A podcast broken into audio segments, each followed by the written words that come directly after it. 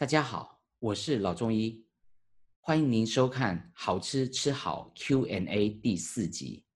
我们赶快来看本补习班第一名的模范生，这位肺腺癌末期的案例非常的特别，因为他本身是中医世家，他的爷爷以上都是中医师，本身呢对中医呢不但有研究。啊，还有教学。好，我们来看一下他的案例。从他的病历记录可以看到，他是在二零二零年四月二十四号，也就是今年来我诊所求治的。他主诉在二零一八年九月的时候呢，罹患了肺腺癌。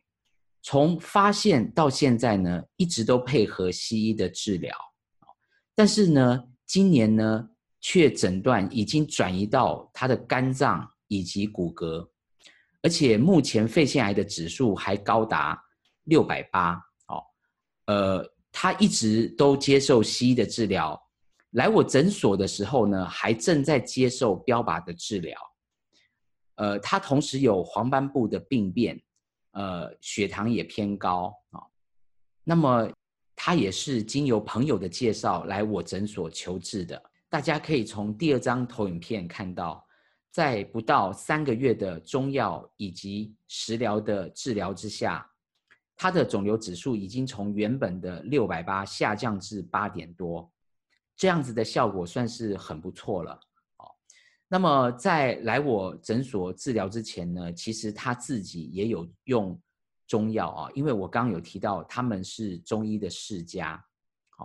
那么到八月七号回诊的时候呢，他的癌症指数呢已经下降到二点八，啊，那么这样子的效果呢非常的满意，啊，而且呃是他主动告诉我，他认为呃我的体质食疗对他的这个病情呢相当的有帮助。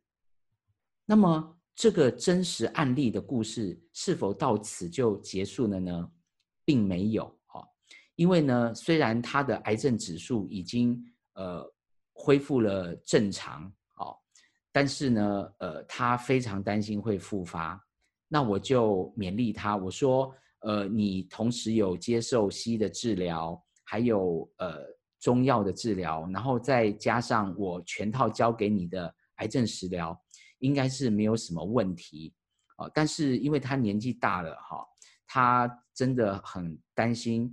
呃，这个年迈的身体呢，会导致呃抵抗力的不好，然后这个肿瘤指数又复发。好，那么呢，我后来是与他分享了我对于佛教心经的一些心得。哈，主要是希望能够安他的心。哈，那为什么要呃跟他分享佛经呢？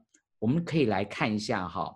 在唐朝药王孙思邈先生，也就是唐朝最伟大的医学家，在他的《备急千金药方》这部历史巨著中的第一篇文章《大医习业》第一啊，这篇文章呢，就是告诉我们，从唐朝药王孙思邈的角度，一个伟大的医生至少要学会啊哪一些的这个专业知识以及智慧哈。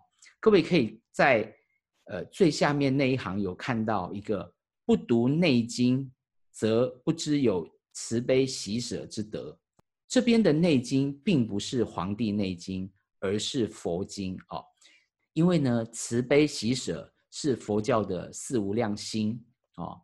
因此呢，呃，在唐朝的时候哦，我们可以看到一个医师，他除了要学我们中医的专业哦，包括。这个《黄帝内经》哦，然后针灸甲乙经、黄帝真经，然后要学呃中医的基础理论，十二经脉、三部九候、五脏六腑，还有呃《神农本草经》里面哦的药物，以及包括医圣张仲景先生在内的诸家经方，还要学会算命、相法、卜卦、易经。